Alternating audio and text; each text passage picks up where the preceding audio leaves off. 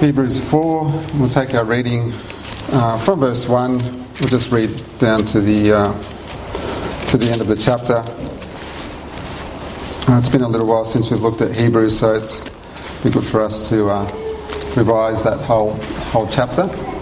Hebrews 4, from verse 1 says, Let us therefore fear, lest the promise being left us of entering into his rest, any of you should seem to come short of it.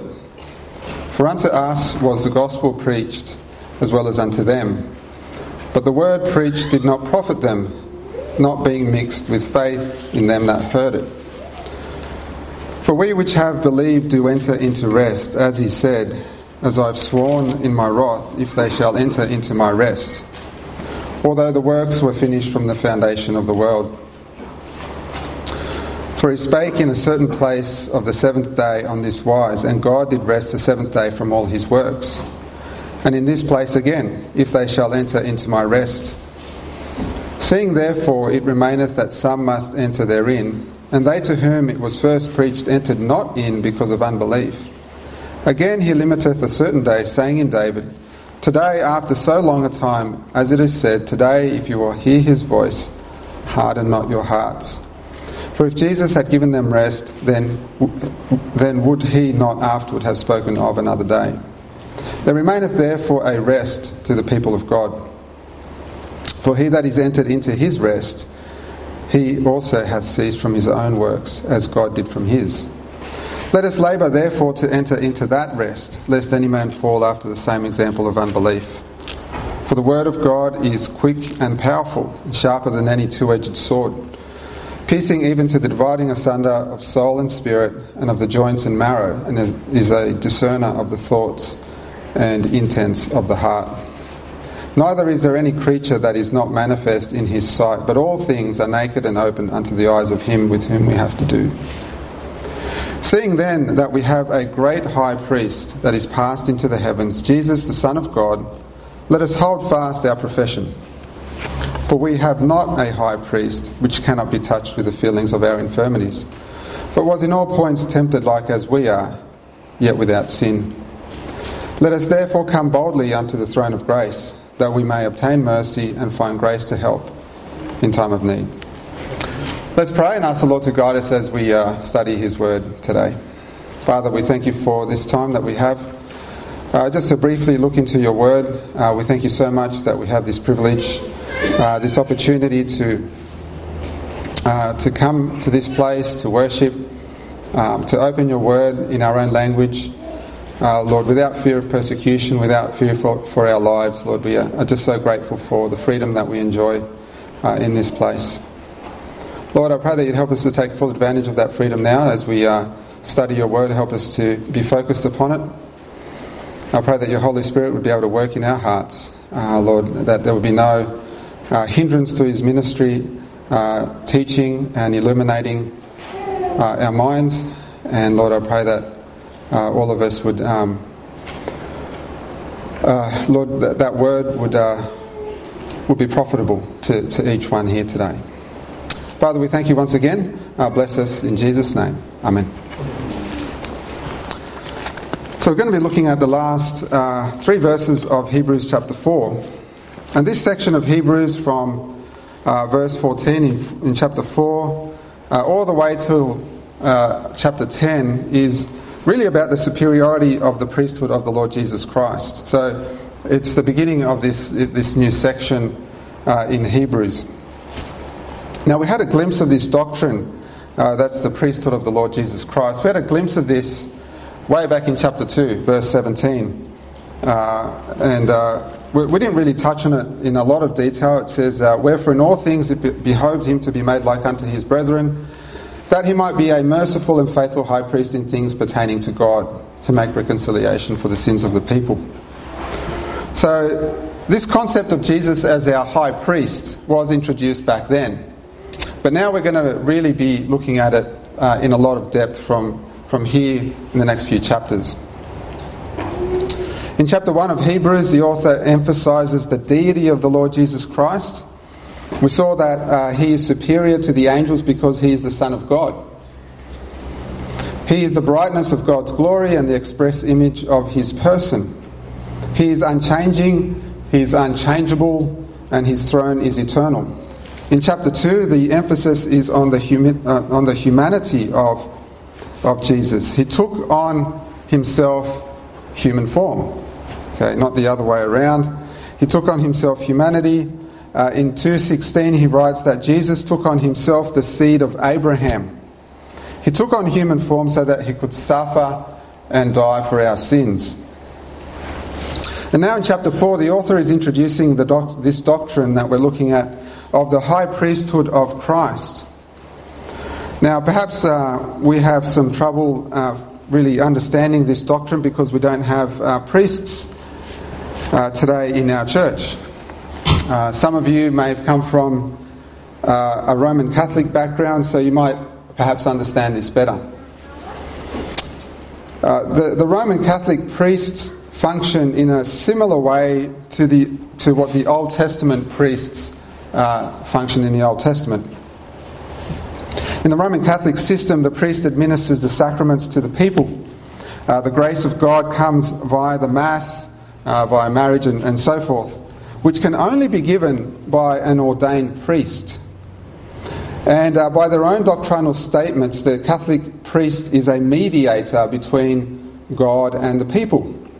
Okay, that's, that's something that they themselves teach. That the priest uh, is a mediator between God and the people. And the Reformation mostly corrected this unbiblical error, although some Reformed churches still have a priest of sorts. Uh, but the biblical teaching that the Reformers emphasised was that there is only one mediator between God and man. We find this in 1 Timothy chapter 2 and verse 5, a verse we know uh, all too well, don't we? For there is one God and one mediator between God and men, the man Christ Jesus. So the, the Bible teaches that we don't need a priest to be a mediator between God and man. Uh, we can come straight to the Lord Jesus Christ. He is our mediator. Furthermore, the Bible teaches that all believers are in fact priests. We are a kingdom of priests under Christ, the great high priest. In Revelation 1 6, we see that God, it says, and hath made us kings and priests unto God and his Father. To him be glory and dominion forever and ever. Amen. So Christ has made us kings and priests before God. I heard it said that the. Uh, and I can't remember who it was that said this, uh, perhaps I read it in a book somewhere, but that I heard it said that the Reformation did not abolish the priesthood, but it abolished the laity. I, I really like that because uh, there is now no more distinction between uh, clergy and layperson. Okay. In, in biblical Christianity, there is no distinction, as in Roman Catholicism uh, because before God there is no such thing as a layperson. We are all priests. All of us who believe in the Lord Jesus Christ, we are all priests. That means we can come directly to God for grace. Uh, we do not need another person, another human being to be our mediator. We can come directly to the Lord Jesus Christ, who is our great high priest. Now, in, in light of all this, especially of, of, of, all the doctrine that we find in the first four chapters of Hebrews, uh, we are commanded to hold fast to our profession. So Hebrews uh, 4.14 says, uh, Seeing that we have a great high priest that is passed into the heavens, Jesus, the Son of God, let us hold fast our profession. This teaching that Jesus is our great high priest really summarizes the doctrines of his deity and humanity, as well as his current role as mediator and advocate for us. And, and we've seen this in, in uh, the previous chapters of Hebrews. We've seen that the Lord Jesus Christ, uh, one, is our, is our great high priest. Uh, secondly, he, he is our mediator. He's also our advocate. And uh, because of all this, uh, we should be willing to grab hold of what we believe about Him and we should be willing to make it transform our life. And that's what the word, uh, that's what this command here, let us hold fast our profession means. The word hold fast means to tenaciously cling to uh, without letting it slip away. Uh, we've all seen Christians who were once strong in the faith but have now uh, slipped away. And that's what's in view here. That, that can happen to us as well if we do not realize uh, what the great high priesthood of Christ means. The, the doctrines that we've uh, spoken of so far and that we've just touched on briefly uh, today, they're, they're all very basic and it's good for us to rehearse them. Because if we fail to, to, to understand them, if we fail to remember them, that's when we can let go of our faith. Uh, these basic doctrines are good for us to, to remember that the Lord Jesus Christ is our great high priest. And so we come to the next point uh, Jesus Christ, our sympathetic high priest. Verse 15 says, For we have not a high priest which cannot be touched with the feelings of our infirmities. And as we come to this, uh, to verse 15, we see the word for, which means that there is a reason for what was previously said. The reason why we can hold fast to our profession is that we have a sympathetic high priest. The author of Hebrews acknowledges that it is a difficult thing to tenaciously cling to our Christian identity, our faith, while in the middle of a trial. Okay, he's not saying it's an easy thing to do, he's saying th- this is a very hard thing to do. That's why he, he commands it. And, and I guess if you want to make a picture in your mind, it's, it's of a person who is, you know, in the middle of rushing waters threatening to drown him, turbulent waters. And the only hope of staying alive is to tenaciously cling to a rope held by a rescuer. With all his strength, he must hold on until he is, he is rescued. And that's the kind of picture that we're seeing here, holding fast to our profession. Uh, this is not talking about um, the possibility of losing our salvation. That's not what's in view here. We know that that is not biblical. Uh, once we are saved, uh, we are always saved. But our Christian faith, our, our, our Christian life, our, our daily walk with God, that's what we can lose if we fail to hold on to our profession. And in verse 15, the author uses a double negative for emphasis. He says, For we have not a high priest which cannot be touched. It's there for emphasis, and uh, the author also may have been addressing doubt in their minds as to the character of Christ. In times of trial, we tend to doubt the compassion of God or, or anyone else for that matter. Uh, we can have a woe is me attitude. Um, when I was uh, just looking at, at this verse and, and thinking and meditating on, on this, uh, this attitude that we can have sometimes in life. Uh, you know, that, that song came to my head, you know, nobody knows the trouble I've seen. Have you ever been like that, where you, you think that nobody understands what you're going through? Not even your spouse, your, your husband or your wife, uh, your best friends, um, nobody understands. And, and we can be like that. That's, an, uh, that's something that I think we can all understand. Um, there's a version of that song uh, that I like. It says, uh, Nobody knows the troubles I've seen, nobody knows but Jesus. Uh, I do like that version of that song. I think that makes a lot of sense, especially in light of what we're seeing here. And really, this is what we're, what we're looking at here. Nobody knows except for the Lord Jesus Christ. Nobody knows how we feel uh, at, our, at our worst point in life except for the Lord. Sometimes we, uh, we think that nobody understands what we're going through, but of course, uh, He does. And this is an important aspect of the incarnation of Christ that we often overlook. He took on human form so that he could suffer and be tempted as a man. That's one of the reasons why the Lord Jesus Christ took on flesh, so that he could suffer.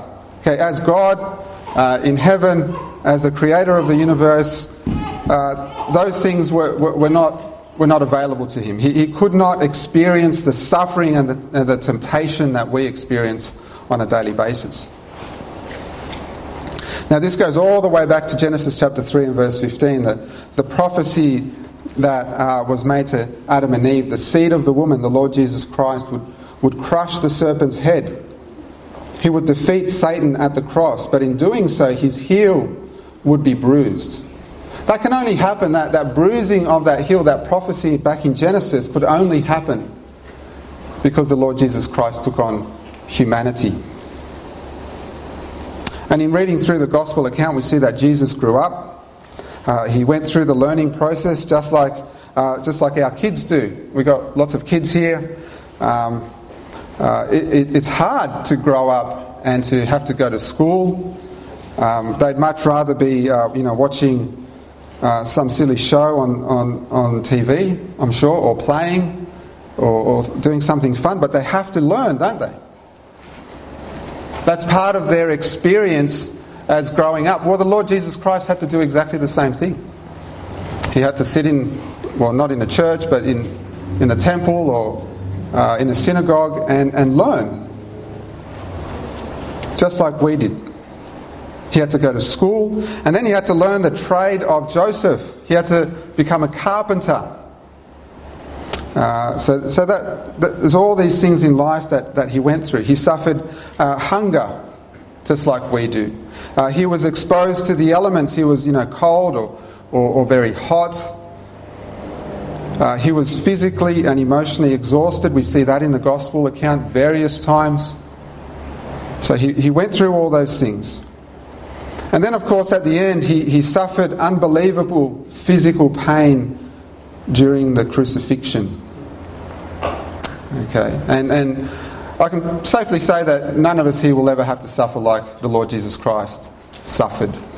Okay, uh, the, the, the pain and the anguish the suffering that he went through really has, has, has, no, has no comparison in the human experience. Okay, he suffered fully uh, as, as a human being. And there is nothing that we will go through that will even come close to that. And so he not only knows our pain in theory, but he knows and understands our suffering because he went through it himself. It's not theoretical, it's practical because He is willing to help us through it. He also understands our trials and temptations because He was tempted in all points.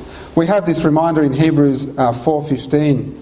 It says, "For we have not a high priest which cannot be touched with the feelings of our infirmities, but was in all points tempted like as we are, yet without sin."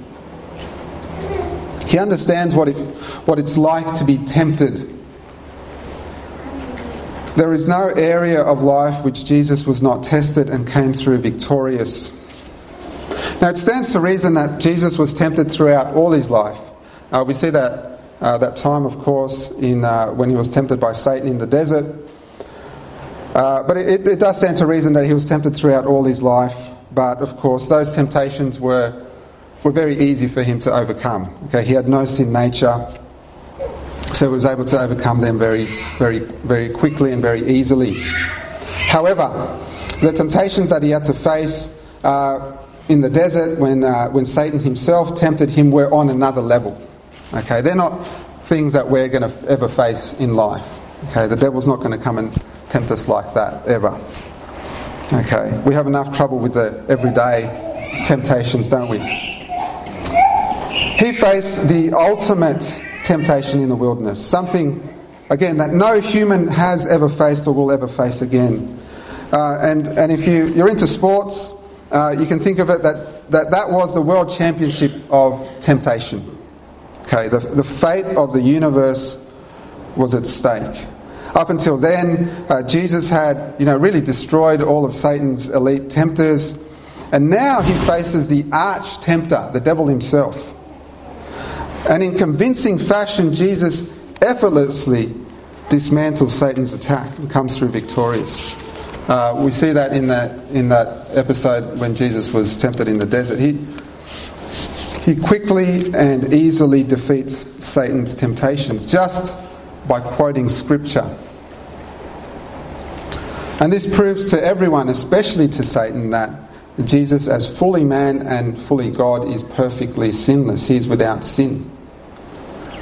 And as our great high priest, sympathetic to our suffering and yet perfectly sinless, Jesus is able to help us through the trial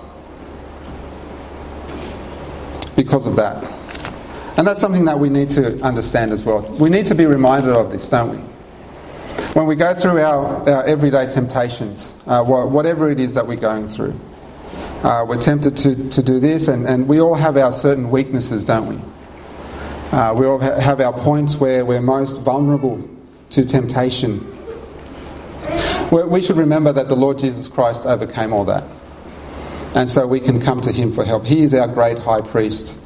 Um, and, and although he, was, uh, he never succumbed to temptation, he, he does know what it feels like. And so we can come to him. And so we come to the third point the throne of grace.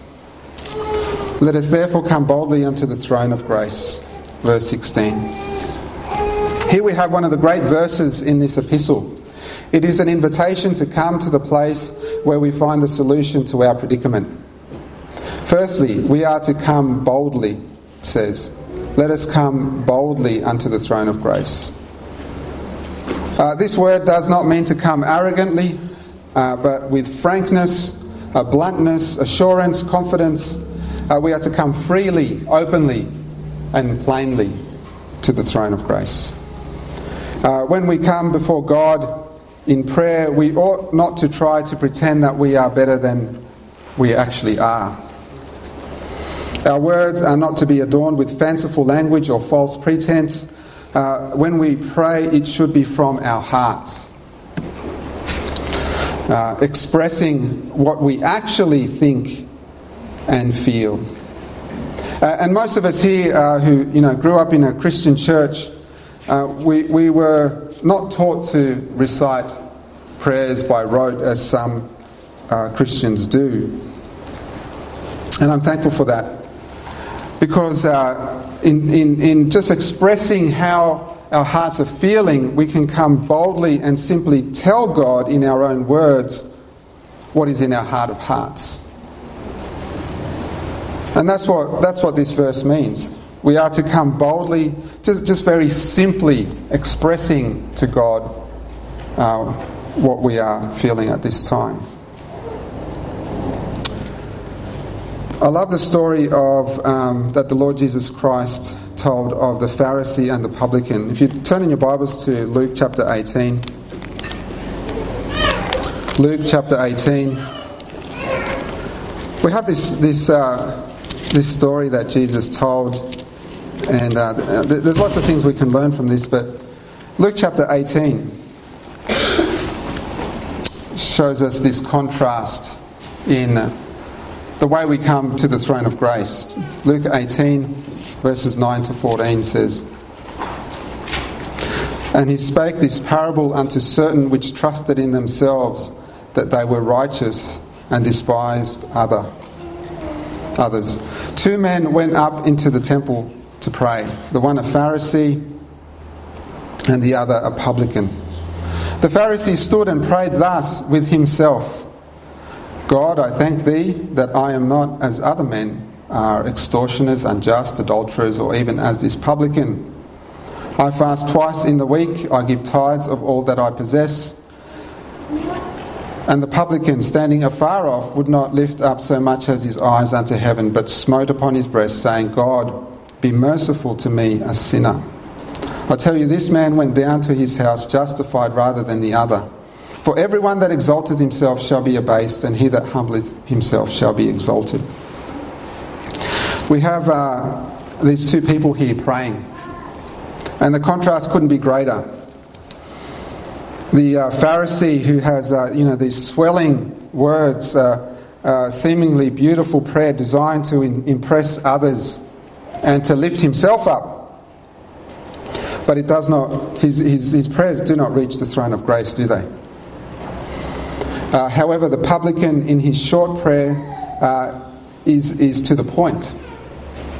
in this very simple, simple prayer that the publican utters. You know, he doesn't even lift up his eyes. He's in a very um, contrite state, even physically. Uh, he says, God be merciful to me, a sinner. But in that short prayer, he effectively secures God's grace. Uh, the Lord Jesus says that this man went down to his house justified rather than the Pharisee. Uh, he, th- this publican, he came boldly to the throne of grace. Uh, he didn't come before men, but he came before God. Uh, his sincere prayer, short on words, but of immeasurable truth, hits the bullseye. Uh, this, uh, going back to Hebrews chapter 4, this, this throne of grace, uh, what a wonderful phrase for us to meditate on. The throne indicates Christ's position as sovereign and that we ought to fear him, and yet grace is found there at the throne. Grace is found at the throne. Grace, of course, is unmerited favour before God. Unmerited means that we, we do not deserve the grace of God. It's not through our, our own goodness uh, or because, uh, you know, we have not sinned in a while that we can come boldly to the throne of grace. No. It's simply by His grace that we come to the throne. Uh, sometimes we, uh, you know, we, we, we don't want to come boldly to the throne because uh, we do not feel like we, we deserve to. Uh, because uh, perhaps we, have done something wrong on that day or, or recently, and so we, we don't come to the throne of grace. Well, brethren, isn't that the time where, where we most need to? We can come, uh, it, sorry, it, it is not through our own goodness, but simply by His grace. So do not wait until you feel spiritual to come to the throne of grace, but come when, when you are not worthy. Uh, because it's only there at the throne that we find that grace. And, and the rest of this verse, verse 16, the rest of it shows uh, the order of our coming to the throne. It says, Let us therefore come boldly unto the throne of grace. Uh, and here's the order that we may obtain mercy, first of all. First, we obtain mercy, which means that we find forgiveness for our sins. Um, the translation here uh, does not mean that maybe we'll obtain mercy and maybe we won't. Uh, the translation there is, is of, a, of a purpose clause that we may obtain mercy. The purpose of our coming to the throne of grace is to obtain mercy. This is our confession of sin, which we ought to do first as we come to the throne. Uh, one commentator says mercy refers to the remission and removal of past sins, grace to the bestowal of spiritual gifts. And we often skip this vital step in our prayer life, don't we? We, we go straight to God and uh, we ask God for what we want, don't we? Uh, when we're praying. We just, God, give me this, and, and I, I really need this, and I really want this, without stopping to ask for the forgiveness that we so desperately need. And, and, when we do that, brethren, when we, when we neglect this step in coming to the throne of grace, uh, we tend to ask for the wrong thing in prayer, and then we wonder why God doesn't answer our prayers. But when we spend the time to confess our sins, we can then think clearly to ask God for the things that we actually need.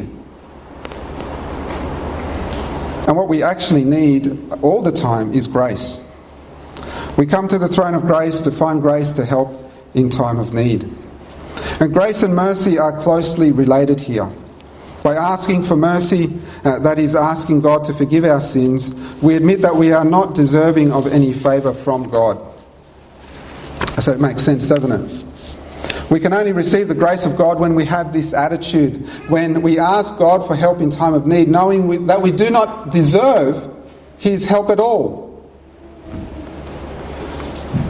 The word help is uh, from the same root word, word uh, that we found in Hebrews uh, 2.18. Uh, if you've got your Bibles handy, turn back to Hebrews 2.18, it says, uh, and a very similar thought here as to what we've just read in these few verses. It says in Hebrews 2.18, For in that he himself hath suffered being tempted, he is able to succour them that are tempted. The word help in verse 16 that we says uh, that we may obtain mercy and find grace to help is the same word uh, found there as well. Um, it means urgent help. Okay, and, and, and what is in view here is a cry of distress from the believer to God. The Hebrew Christians to whom this letter was written were suffering and were on the edge of falling away from Christ. Uh, the author is urging them to hold fast to their faith, to focus on the great high priest, uh, the Lord Jesus Christ, who, because of his sinless victory over temptation, is able to help them if they cry out to him. And we ought to be doing the same thing. When was the last time that we came boldly to the throne of grace? Uh, when have you confidently and plainly shared your heart with the Lord? Uh, as, the, as the Lord's return draws near, uh, we need this more than ever. Uh, as we're faced with a society and a culture that denies God, uh, brethren, we need to come boldly to the throne of grace. Uh, we see uh, Christians falling away from the faith. Uh, we see, you know, churches falling apart. And, brethren, uh, we're not immune from that. if we do not take heed to these words, the same thing will happen to us. So as we go our separate ways this week, you know, we're going to our homes, our workplaces, our our neighbourhoods. Uh, let us make this our, our, our, focus that we, we come boldly to the throne of grace, that we come with the right attitude, and that we obtain mercy and find grace to help in time of need. Amen. Let's pray.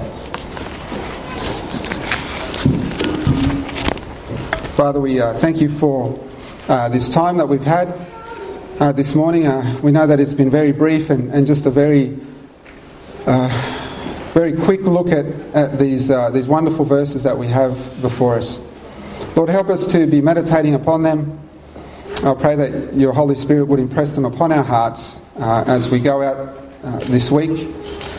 Lord, I pray that you'd help us, um, Lord, to, to every moment to, to come before you, Father. Um, when we're alone, uh, when we're in times of distress and trouble, uh, to, to remember that the Lord Jesus Christ understands our suffering. Uh, Lord, help us in, in, in those moments to come boldly to the throne of grace. And Lord, we acknowledge that we don't do this often enough. Uh, so, Lord, we need your help in this. Uh, remind us, we pray. And Lord, bless uh, each and every one of my brothers and sisters in Christ here today. Lord, help us to go out and, and to be. Uh, to, to proclaim the, the gospel of the Lord Jesus Christ to those around us, Lord, to, uh, to be uh, mindful of our witness before others. Lord, help us to uh, always be uh, looking for those opportunities to share Christ with the lost. Father, we, we thank you, and pray that you'd look after us and, and be with us uh, this coming week. In Jesus' name, Amen.